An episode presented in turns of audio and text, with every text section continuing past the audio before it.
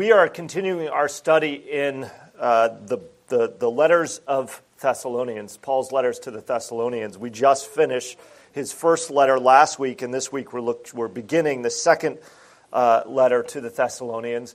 And you'll notice as we go through this that there are themes that get repeated. Uh, it's not necessarily um, all new material. And, and this makes sense. Paul, Paul wrote to the Thessalonian church because there were particular issues in Thessalonica that he was addressing. Uh, he was writing to encourage them. He was generally thankful for their faith, hope, and love, but he wanted to press them on in those things. Uh, and a couple of those things that are ongoing, that continue uh, in the life uh, of the Thessalonian church, is the problem of the end of days, the when Jesus comes back.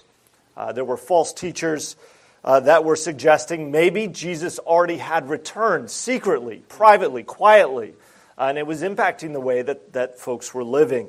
And so it, Paul addressed it a little bit in his first letter, but he comes back to it in this second letter with sort of more detail and saying, No, it has not happened. And here are the signs, the things that will happen, and you will know uh, that, that the Lord Jesus has not yet returned. For when he returns, this is what it will be like.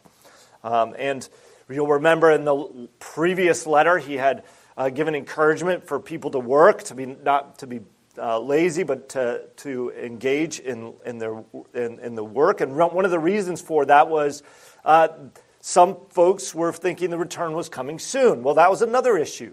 Uh, Paul says, again, dives down into this issue of laziness in, in more detail in his second letter. So he addresses various concerns. Over again in Second Thessalonians with more specificity uh, and more detail. Uh, but the beginning of his letter, the, the, the, first part of his letter, the Apostle Paul uh, is giving thanks. Uh, this is something that we see throughout the, throughout the Pauline epistles that he prays for and gives, thank, gives thanks for uh, the churches to whom he writes. And he, in particular, in the Thessalonian church, he's very grateful for them and uh, he sees their faith and he praises God for it. And that's what we see here at the beginning of the letter, even as he jumps into the topic of the return of the Lord Jesus. And that's what we're looking at this morning. So, with that, why don't we go ahead and read? We're going to read the whole of the first chapter of Second Thessalonians, uh, the, the, the, verses 1 to 12, 2 Thessalonians chapter 1, uh, verses 1 to 12. Hear God's word. Paul, Silvanus, and Timothy, to the church of the Thessalonians in God our Father and the Lord Jesus Christ. Grace to you and peace from God our Father and the Lord Jesus Christ. We ought always to give thanks to God for you, brothers, as is right, because your faith is growing abundantly, and the love of every one of you for one another is increasing Therefore, we ourselves boast about you in the churches of God for your steadfastness and faith in all your persecutions and in the afflictions that you are enduring. This is evidence of the righteous judgment of God that you may be considered worthy of the kingdom of God for which you are also suffering. Since indeed God considers it just to repay with affliction those who afflict you, and to grant relief to you who are afflicted as well as to us when the Lord Jesus is revealed from heaven with his mighty angels in flaming fire, inflicting vengeance on those who do not know God and on those who do not obey the gospel of our Lord Jesus. They will suffer the punishment of eternal destruction away from the presence of the Lord and from the glory of his might when he comes on that day to be glorified in his saints and to be marveled at among all who have believed, because our testimony to you was believed. To this end, we also pray for you, that our God may make you worthy of his calling and may fulfill every resolve for good and every work of faith by his power, so that the name of our Lord Jesus may be glorified in you and you in him, according to the grace of our Lord of our God and the Lord Jesus Christ. The word of the Lord. All right, let's let's pray. Heavenly Father, we thank you for your grace to us in the Lord Jesus Christ. And we ask that you would indeed make uh, us worthy of your calling. Uh, Lord, not by our power, but by yours. So we pray these things even as we hear your word and are encouraged to walk in faith and hope and love, that we would do it in full confidence that you are our God, and you love us, that you died for us. For we pray these things in Jesus' name. Amen. Who is worthy? In, um, you might call in popular uh, culture or even in mythology, cultural mythology, uh, we have these, these measures of worthiness. One of them is in the ancient, uh, the ancient work, the Odyssey, where Odysseus uh, is, has a bow. And if you know anything about the story, uh, Penelope, uh, she takes this bow and she challenges her suitors as to whether uh, they are worthy of her love if they are able to string the bow and, and shoot it uh, at this particular target. And of course, all her suitors try and they all fail. And Odysseus is there, and he is, uh, they don't know it's him. They don't know it's him. But uh, he takes the bow, is able to string it. And in the midst of this, this is an opportunity to vanquish his enemies who are there, and he, and he kills them, and he's able to use the bow. Uh, it, was a, it was a question who is worthy to hold the bow of Odysseus? Um, Arthur, right? The great Camelot stories of Arthur, King Arthur, and the Round Table. Well, when Arthur was young, Merlin set a, set a, uh, a, a, a measure who is worthy to be the king? And whoever can take this stone, Excalibur, out of the sword, out of the stone, whoever can take this sword out of the stone uh, will be worthy. And of course, all these strong and mighty men come, and none of them can make the sword budge uh, except for uh, Arthur, who is a young boy, comes and easily takes the stone. And of course, there's Thor's hammer, right? Right? Who, who can hold it? Well, I won't ruin any stories. Thor can, obviously, but maybe someone else. Um, you, you, you, you can see there's these measures of who is worthy. Only the ones who are worthy. Worthiness is a theme, I think, in our cultural mythology. And, and at the same time, I think we dislike this idea of who is worthy. I don't think we like it. We like the anti hero too, right? So, yeah, we, we like the Supermans, the Thors, the, you know, all the Marvel characters, though some of them are anti heroes as too. But we like this idea that there are those who are worthy. And yet, at the same time, we don't. Um, we, want, we want heroes that are flawed, who are broken, who are a wreck, and yet somehow m- manage to rise to the occasion and save the day despite themselves. And so we have these two memes, these two themes, these two ideals. The one is the one who is all powerful and able and has virtue and is able to, to wield the sword or whatever it is. And then we have this ideal, this idea that says, but I want to be able to do it too. And I'm not able. I'm not worthy. Um, we know we're not worthy. So we have this dual thing going on. And I think it makes sense. We really actually want someone to save. We want someone who is worthy to come and rescue us because there's something broken about us. And at the same time, we want that glory ourselves. We want that glory. We want it. And, and yet there's that conflict in our hearts. Well, in our text this morning, Paul twice brings up this idea of being worthy. In verse 5, he says, This is evidence of the righteous judgment of God that you may be considered worthy of the kingdom of God for which you are also suffering. And later in verse 11, he says, To this end, we always pray for you that our God might make you worthy of his calling and may fulfill every resolve and for good and every work of faith by his power. And we're going to unpack those two uh, verses in just a moment. But what I want to point out at this moment is this language of considered being worthy or of being made worthy and how uncomfortable it makes us feel. If someone says to you, you are, you are, you are worthy, you are, you are wonderful, what is our immediate reaction? That's not, I'm not. If you only knew the things about me, you wouldn't say I'm worthy. Whatever we're talking about, we would always sort of shrink back from that because we're uncomfortable. Maybe it's just me. I'm uncomfortable with this idea of being called worthy in any sense.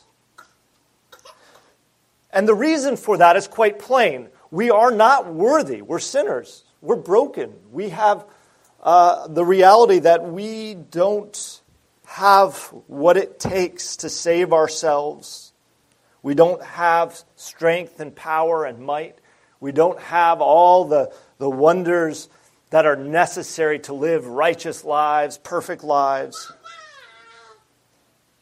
But here's the good news, and the thing that I want us to consider the aim that we have. As we consider what it means to stand before the one who is worthy, the living God, what makes us worthy? Or better put, who makes us worthy? My aim this morning is to encourage our hearts. As we wait the day of revelation, that day when the Lord Jesus Christ will be revealed, will be exposed as the glorious one, the revealed one, as he stands there ready to judge the living and the dead and we recognize how unworthy we are as we come to him in all of our all of our you know selves with every bit of mess that we, we have and we come to him he declares us as worthy not because of anything in us but because of himself the lamb who is slain and whose grace is sufficient worthy is jesus and He gives you His grace. And this is good news. And as we think about this, I want to unpack this and this idea. Worthy is the Lamb, and His grace is sufficient for you in three ways. First, worthy is the Lamb who's at work in you, believer. Worthy is the Lamb who is the judge. And worthy is the Lamb whose grace brings glory. Because that's that longing, that peace that we want to we want to be worthy because we want to enjoy glory. Uh, but here, oftentimes we, of course, turn it on ourselves and we want our glory. But God brings grace through the Lord Jesus Christ, who brings glory, firstly, for himself, and we enjoy and bask in that glory together with him. So worthy is the Lamb whose grace brings glory. That, those are the three, three places I want to go. First, worthy is the Lamb who is at work in you, believer. Now, Second Thessalonians begins very commonly. Um, the, the, the greetings here aren't particularly notable. Sometimes you'll come across a letter of Paul's and there's something very unique in it. But in Second Thessalonians, and I would say First Thessalonians, the greeting that we have is it's important, but it's fairly common. Paul, Silvanus, Timothy, to the church of the Thessalonians, and God our Father and the Lord Jesus Christ, grace to you and peace from God our Father and the Lord Jesus Christ. It's common. It's common. It almost feels perfunctory. It almost feels like, Paul, you're just kind of going through the motion of writing a letter. We've all done that, right? Dear so and so, and we have our little phrases. You know, when I was a kid, we had to write handwritten letters in school and stuff. Uh, do they still do that in school? They force you to write letters? Yeah, good. That's good. It feels a little bit like that. But I, would, I want to suggest to you that when the Apostle Paul says grace and peace, it's more than perfunctory. In fact, it's the very thing we need always, daily grace and peace. It's the very thing that, that brings life. So instead of it being perfunctory, we can think about it being the very thing that we need a daily dose of. You, you get up in the morning, you eat your breakfast, you drink water, you have something to, to, to nourish your body, then you do it again at lunch, then you do it again at dinner, then you wake up and you do it again, and you do it again every single day. Now, you might skip meals here and there, I understand. But is eating and drinking perfunctory? No, it's life sustaining. And I think that the Apostle Paul here is saying what you need mm-hmm. is God's grace and peace. On a daily level.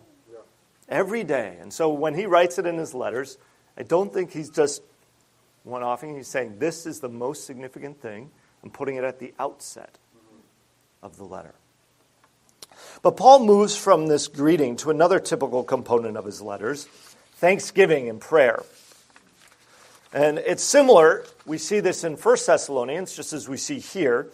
And he thanks God for their growing faith, love, um, for their growing faith, for the love of everyone that is, that is also increasing, and for their steadfastness in faith as they face persecution and affliction. Um, you'll remember back in 1 Thessalonians, he gave thanks for their faith, hope, or faith, love, and hope. And here it's very similar. We have a similar thing faith, growing faith, love for everyone that's, that continues to increase, and steadfastness in faith, which is hope, right? If you're steadfast in the face of affliction, it's because you know this is not the end of the story. That's another way to, to, to, to say hope. And so Paul brings these same themes here up again as he did in 1 Thessalonians. And he doesn't spend quite as long on his thanksgiving as he did before. I don't think that's because he's any less thankful, um, but because he wants to get at the heart of things. And here's where I want us to think about in terms of this thanksgiving this faith, hope, and love. Notice a couple things about it. First, that their faith was abundant and growing.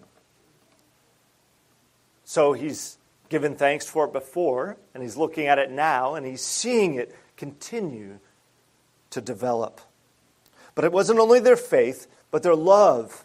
It was expressed not just that they loved one another, but it says, and the love of every one of you for one another is increasing.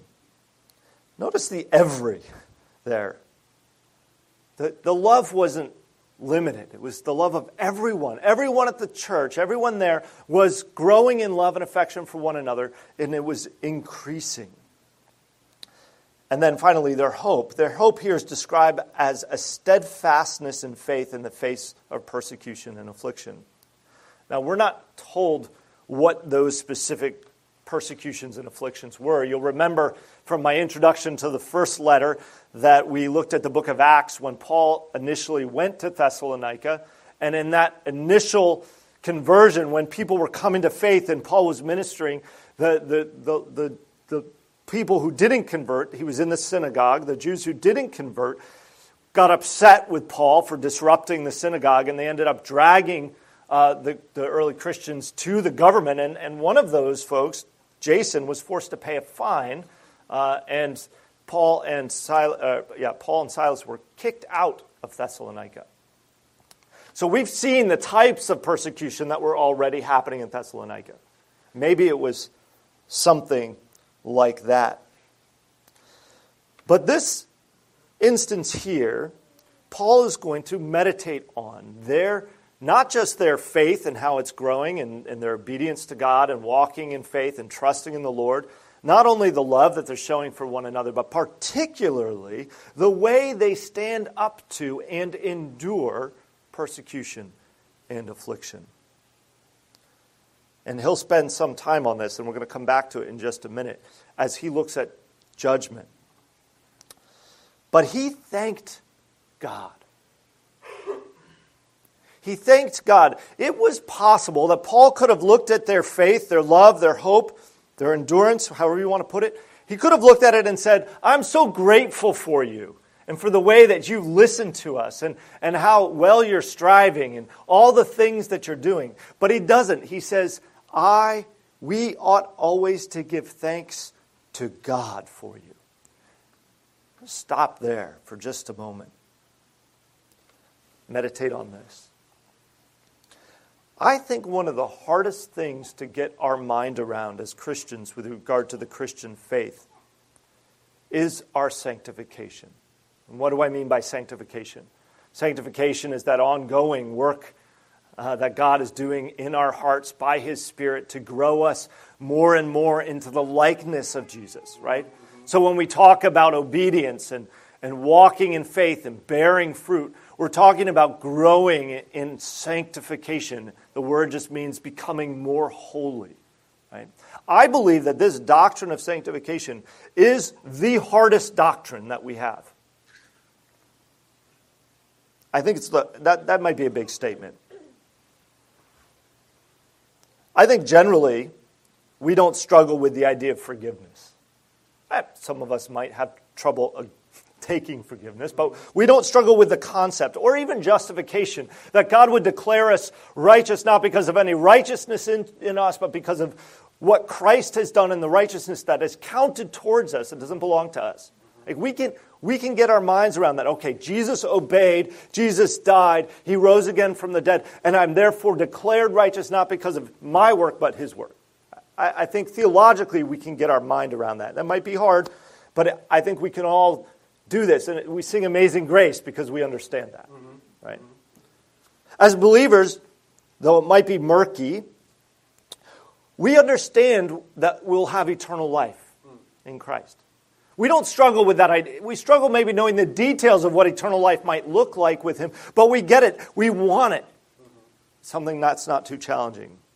And though it's a mind bender to think about Christ as fully God and fully man, we understand the necessity of it. Right? Like we get that God, Christ had to be both God and man in order to satisfy divine justice to represent us before Christ. We, even the Trinity, as difficult as the Trinity is with understanding how God is three in one, we get that Scripture teaches it and we rest in that. The reality that there is a Father, Son, and Spirit. We don't understand it fully and it's difficult and inscrutable. But when it comes to sanctification, when it comes to our working out of our faith, we regularly get confused and perplexed. Is it my work?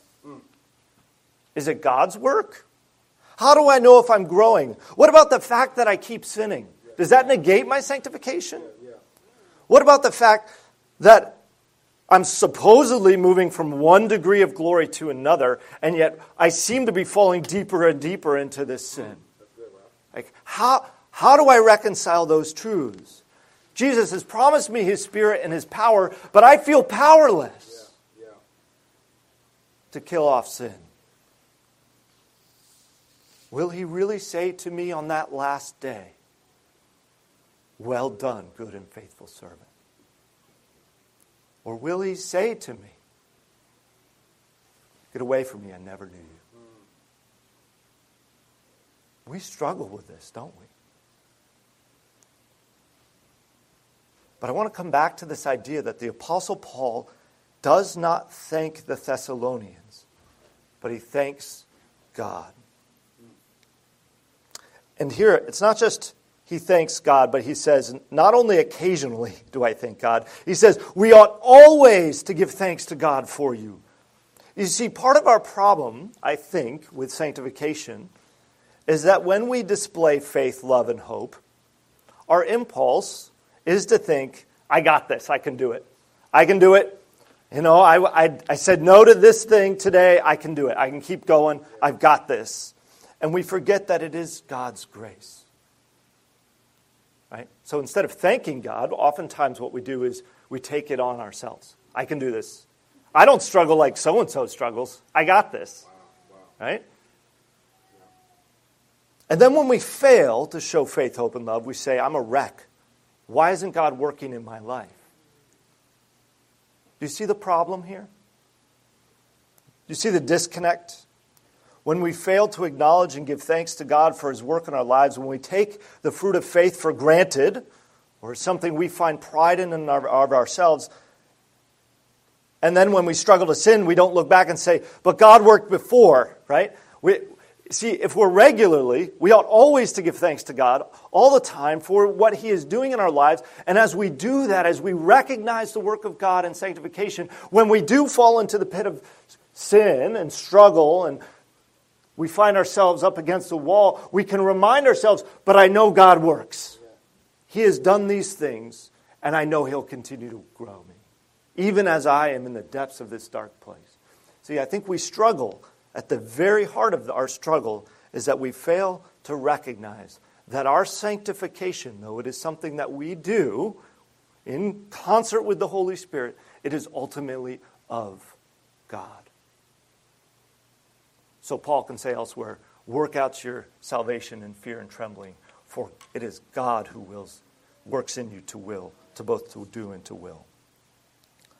I think the more we spend time recognizing the grace of God in our lives, the more able we are to walk forward in newness of life, even as we face our sin and our challenges. And, and on top of that, you'll notice it's the Apostle Paul who's doing this. He's giving thanks. I think we need to recognize God's faith, God's work in other people's life as they walk in faith, yeah. right? And I've said this in the past, I said this in the last letter as well, but the more that we can encourage one another and show and say, hey, I'm so thankful to God because I see God at work in you to one another, then the more we'll understand this concept of sanctification. Okay, God is at work, especially in those dark moments where we're uncertain. Well, give thanks. Why? Because the Lamb who is worthy is at work in you by his grace. He is at work in you. But this leads us to my second point. Worthy is the Lamb who is the judge. Verse 5 is a bit confusing. It says, This is evidence of the righteous judgment of God that you may be considered worthy of the kingdom of God, which you are also suffering. Um, it's, it's, it's a little awkward because what is he talking about? What, is, what evidence? What does this refer to? Or, and, and what is the judgment that is? Is it judgment for the believer? Is it judgment for God's enemies? Well, in just a moment, he's about to talk about judgment on God's enemies, on those who don't know God and who don't uh, obey the gospel, he'll say. Uh, and he'll talk very specifically about the judgment that is to come. But in this verse, where he says, This is evidence of the righteous judgment of God that you may be considered worthy of the kingdom of God, for which you are also suffering, I think is talking about the judgment that the believer faces. Now, you might stop right there and say, wait, I didn't think we faced judgment. Well, as a believer, you don't face judgment in the sense of receiving uh, the just judgment for your sin, but you do face the judge who received the judgment for your sin. So as you come to the Lord Jesus Christ, you will stand before him clothed in his righteousness, declared guiltless,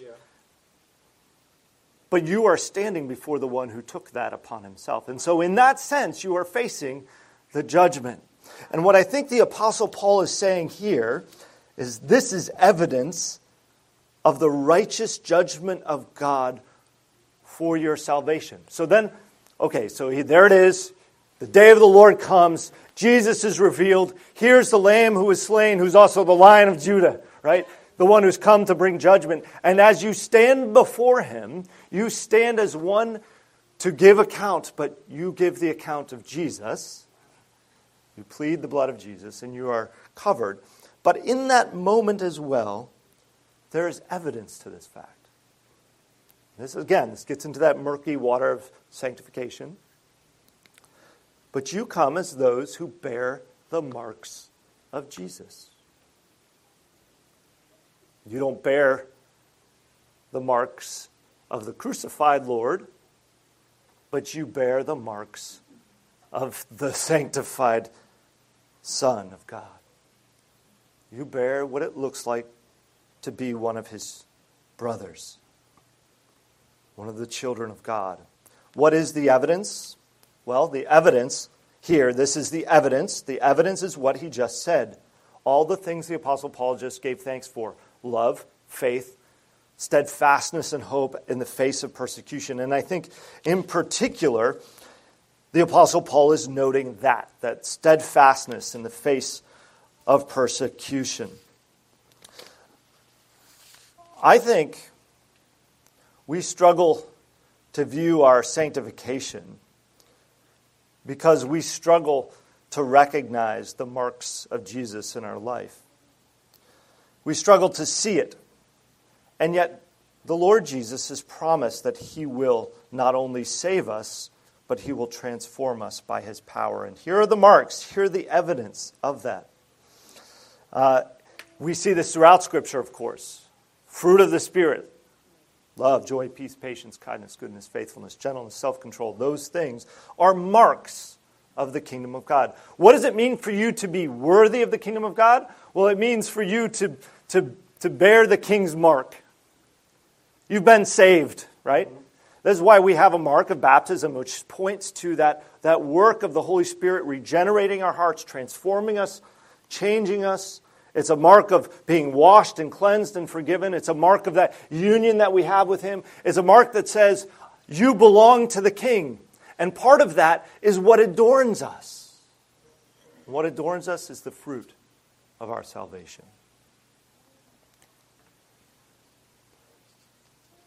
Here's the key we are saved by the blood of the Lamb, which is our only hope. But we also know that He grants to us, to His people, the ones whom He saves, this Holy Spirit that sanctifies. He makes us holy, that we would bear fruit. And this fruit is the evidence of God at work in us. It is not the basis or measurement for which we are saved. And, and I think sometimes we'll think, well, I see a little bit of fruit, but I don't see a lot of fruit. Do you feel that sometimes where you're like, man, okay, fine, I, I didn't, I didn't scream at my child, I just yelled at them. it's like measure of degrees, right? You know, we, we, I, I'm often very sort of self-critical, and so I don't often see the fruit. And this, this this passage preaches to me because it reminds me that I need to be looking for it. But often we'll say, okay, even if there's a little fruit, I have all this other stuff that isn't good. And if you put it on a scale, for sure all the stuff that isn't good is going to outweigh the, those little baby fruits that are, that are bearing. Uh, it, it doesn't measure. But that's the thing. When we come to that judgment day, when we face the Lord Jesus, and He looks at us, he doesn't see that measurement. What he sees is himself clothed in the righteousness of Christ, us as his, as his brother. God the Father sees us as his child. And all the adornments, however small or large, are just evidence to the wonder of his grace. It's not about how much and does it fit into the scale, but is the question is God at work in your life?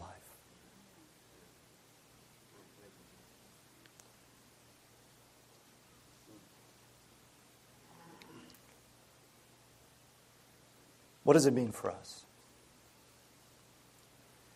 It means we rest in Him and His finished work. So we think about sanctification. That is the number one thing we have to think about. We rest in His finished work. He is the one who is worthy. Second, it means we walk in Him, knowing that He furnishes us with the power to endure. You may not feel it. You may think, I don't know about that power. I don't see it at work in my life. Believer, you trust in Jesus. You know your brokenness and sin. You know that He is your only hope. And you're resting in Him. Brother, sister, He furnishes you with His power. Walk. And finally, it means we praise and thank Him for whatever good we do. It's not of ourselves. We got we to come back to that point that we made at the beginning. Give thanks to God. We ought always to give thanks to God. Paul is particularly here, like I said, noting how they endured suffering in the face of persecution. And so he continues to talk about judgment with regard to those who act unjustly and cruelly toward them. So the Apostle Paul here is taking this evidence, their willing, their, in, their endurance of persecution, and he's turning the, he's turning the, the lens of God's uh, glory, if you will, onto uh, those who would do such wicked things to the believers. And he's turning it and he's saying, This is for your encouragement, believer. Justice will come. He says it here in verse 6 Since indeed God considers it just to repay with affliction those who afflict you, and to grant relief to you who are afflicted as well as to us, when the Lord Jesus is revealed from heaven with his mighty angels. Goes on, but I just want to stop right there. He, he is the one who will repay with affliction those who afflict. For some of you, this may feel a little bit harsh. but I don't know about you, but I look around the world and I see all the injustice that goes on, and I long for justice. I can't help it. So I look at Ukraine and I think, who can stop him? Who can stop a madman coming who has, a, who has a, in one hand a rod to beat the Ukrainians and in the other hand has a nuclear weapon to destroy the world? Who can stop him? We have a king who sits on high who will bring justice. As you look around the world at Christians who face persecution for their faith, say faith, life, and death, who will stop those cruel and wicked people? The Lord Jesus Christ.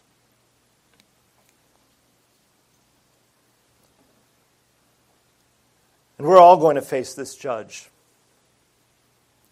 Some of you here may not have put your faith and trust in Christ. Maybe Christianity is something you're exploring. Maybe you're wondering about this God who is the judge and maybe you're a believer who sits here and thinks, yeah, all those wicked people out there are going to get judged. Let me, let me just, just note here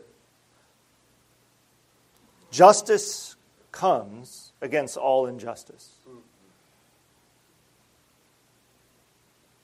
And there are only two paths to that.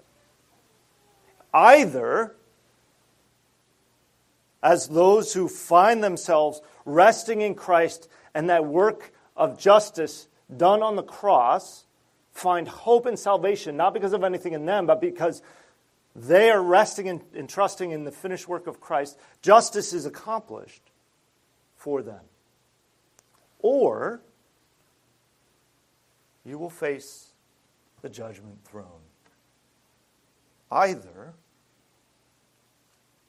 you rest in Jesus, or you face this throne. And what does the throne look like? I want to I want to just sort of unpack it a little bit as we think about this. The Lamb of God who is slain for us is coming to bring judgment.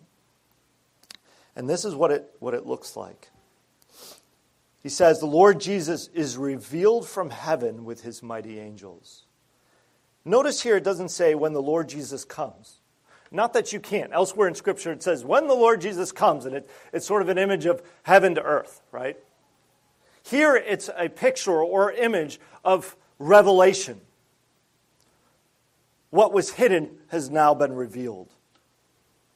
And what does it look like? Well, it's the Lord Jesus with the mighty angels, an army in flaming fire, inflicting vengeance on those who do not know God and those who do not obey the gospel of our Lord Jesus. This is a picture from Isaiah chapter 66, where in Isaiah chapter 66, it says this For behold, the Lord will come in fire, and his chariots like the whirlwind to render his anger and fury, and his rebuke with flames of fire. For by fire will the Lord enter into judgment, and by his sword with, with all flesh, and those slain by the Lord shall be many.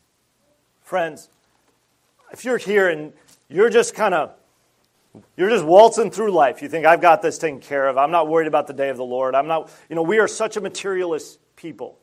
We often, like, whenever we even come, even as Christians, come to think about the coming of the Lord Jesus, we think of it in terms of something distant, something far off, something that is not necessarily going to happen anytime soon. The way Scripture talks about it is something that could happen at any moment. And when it does, it'll be a terrifying event because we'll face the living God, the one who is worthy, faced up against those who are unworthy. And where do you stand? we can look at the world and say, look at all the injustice. And I would just say, what about you?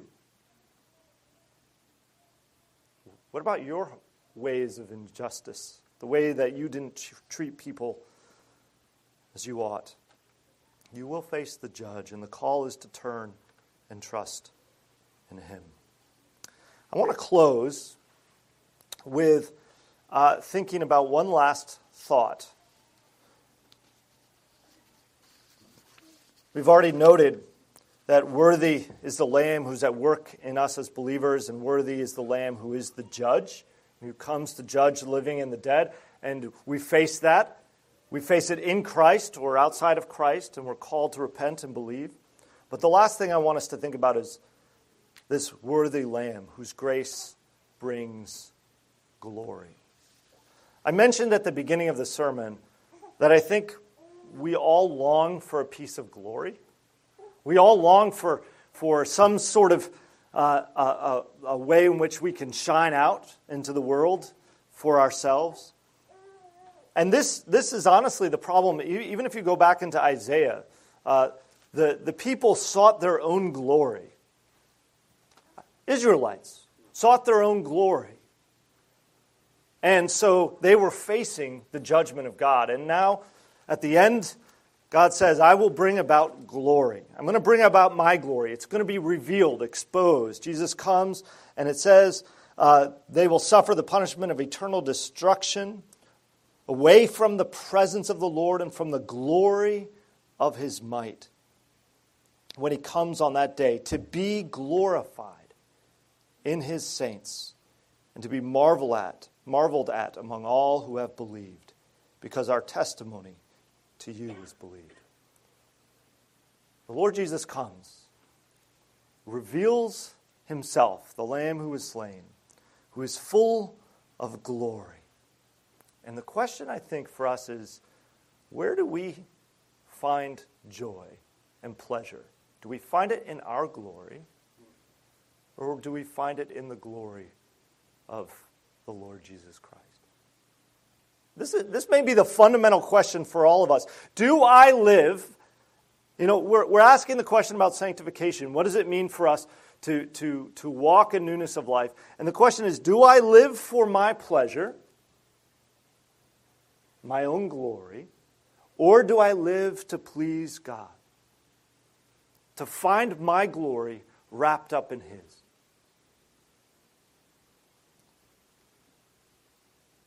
I think this is our fundamental question of life. this is what am I about? Who am I? Am I somebody who, who is clearly I'm not worthy, but, but I'm looking for worthiness in my work. I'm looking for worthiness in all that I do. I'm looking for worthiness in my accolades as, an, as, as a professional or an academic or uh, a mother. Where do I find my pleasure and glory? Is it, am I looking for it in myself, or am I looking for it in the Lord Jesus Christ? The Apostle Paul here is saying, listen, this is the argument. He's saying, I'm so grateful to God because He's at work in you. You are being, you are showing forth the fruit of faith. And when you face that judgment, you are going to be loved and cared for in Christ because you are connected to Him. And those who, who, are, who are seeking their own glory, who don't know God, right? That's what it says. Those who do not know God nor obey God uh, or nor obey the gospel of our Lord Jesus Christ, those who you might summarize as seeking their own glory will face judgment. And the question for us is what about you? What are you about?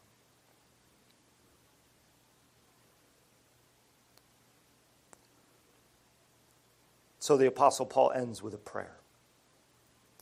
He says, To this end, we pray for you. We pray for you that our God may make you worthy of his calling and may fulfill every resolve for good and every work of faith by his power, so that the name of our Lord Jesus may be glorified in you and you in him. This is our prayer. As we think about the Christian life, we think about our own unworthiness, and we consider what am I about? Am I about myself or am I about the glory of God in the person of Jesus Christ? My encouragement to us as believers is to recognize that our glory, only real glory that we'll ever have, is found in Jesus. That's it. We've got nothing else. We've got Jesus. And when he comes in all his splendor and glory, what he says to us is, You will find joy in me. You'll find glory in me. You will be found worthy in me.